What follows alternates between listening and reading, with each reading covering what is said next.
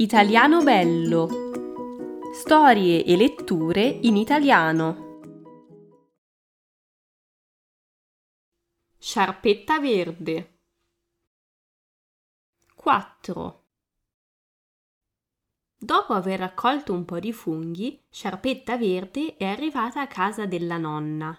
È entrata ed è andata da lei, che si trovava in camera da letto le ha mostrato i funghi, il tè e la torta.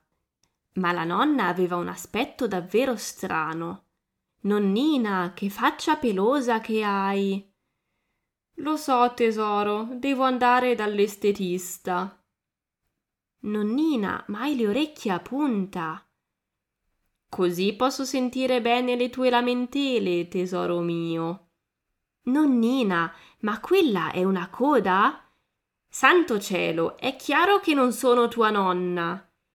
E il gatto selvatico ha fatto un grande balzo e ha mangiato la torta in un sol boccone.